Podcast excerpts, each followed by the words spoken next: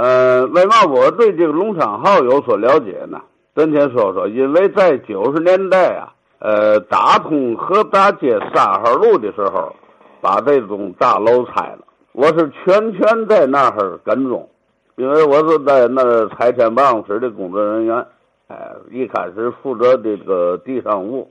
当初的传言很厉害，说这个龙昌号这个大楼啊，这么多年堵着北的关桥，没人敢动。为嘛呢？说人家的房东啊，在美国了，怕拆完以后人家回来索赔。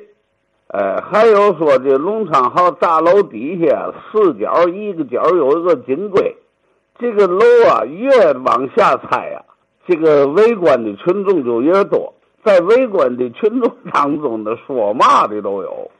后来采访公司的那个负责人就就就说了，我呀。就拆到地皮儿，我下边因为它下边有地印的地下室。当初龙昌号的地下室是干嘛的呢？是存这个海货和发干货的地界哎，有水池子，有嘛的。他说有没有东西，我也不动它了。拆到地面，我下边就填死。哎，我呢就是利用拆迁的机会吧。收集了好多这个关于龙昌号的一些个遗留物吧，你像内外沿的瓷砖，外边这个黄瓷砖，里边的花瓷砖，我一样留了几块，呃，作为标本。留了两个龙昌号外墙的壁灯，全都是日本进口的。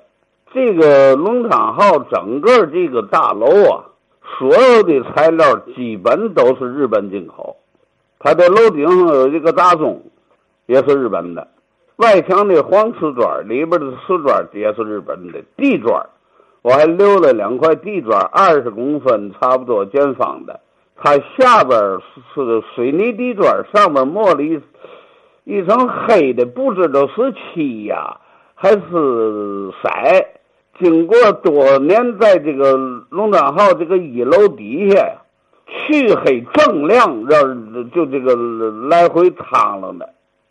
他连盖楼的这个砖都是进口的，为嘛呢？我发现他这个砖呐，跟中国砖的尺寸不一样，有的砖上啊还带着这个外文，它比咱这个呃中国是这个窑平常盖房烧的这个八四砖都小一块小一圈哎，它的那个壁灯，呃，铜的，呃，灯罩是磨料，日本磨料，有的是机芯型，有的是那个火炬型，我一样留了那么一个。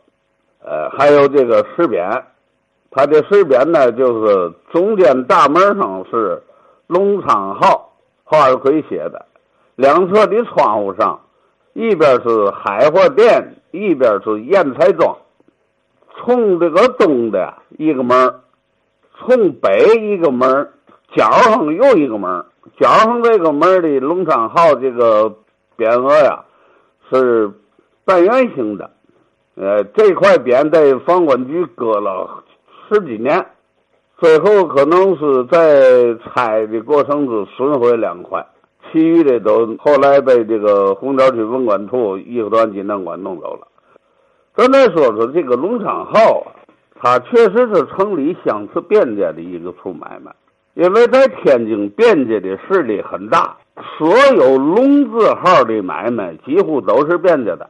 你像竹竿巷里头这个龙顺棉纱庄、真实街的龙顺荣药铺、龙昌号海货店，还有一些据说有茶叶铺。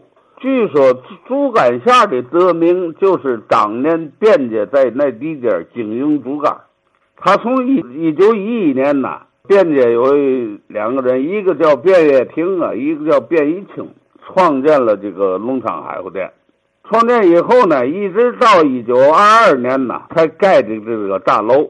他创建之初呢，有两个经理，一个姓周，一个姓王。可是这俩经理后来这这具体叫嘛名字就没人知道了。一个叫周四爷呀，一个叫王十二爷。店面不断不断的扩大的，一九一九二二年在北大关桥口建筑这个大楼，四层的营业大楼，这个大楼相当的辉煌，尤其那个地点，据说当初这个政府不让盖，因为它势力大，财大气粗，反正上下运动吧。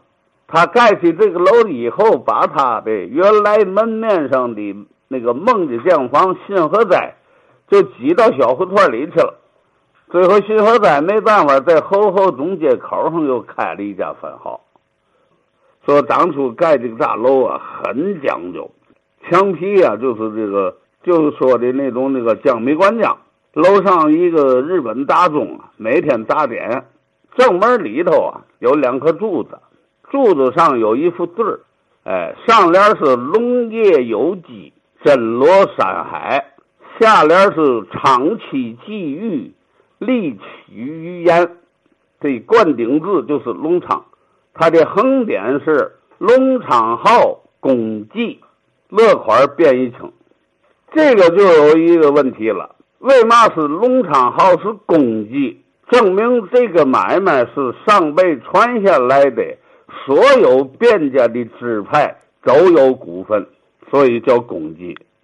到了这个后期呢，周经理跟王经理就就退了，由董树同、赵兰坡、杨崇山这仨人任经理，三个人管不同的业务。他这个最兴旺时期呢，是一九二零年到一九三九年，一九四零年的到一九四四年呢，就是为这个衰落期。这日本侵华期间嘛，这三位老经理呢，也都相继的都辞职了，都不干了。由一个叫刘朴臣和张志斋的两个人任经理，没多久呢，这个刘朴臣呢就去世了，这个张志斋呢也辞职了。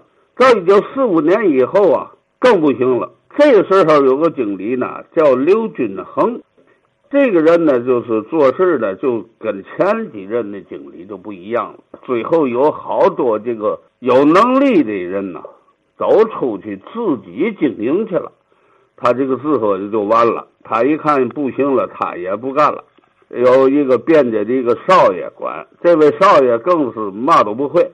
到一九四五年呢，就把这个大楼作价由政府收购，这是一个关键词。为嘛呢？前面有人说了，这个大楼不不敢拆，就是因为人家房东在美国了。其实不然，他在四五年的时候已经将这个大楼卖了。解放以后就改成了百货公司一个宿舍，楼下是一个百货公司的经营部，一直到拆迁。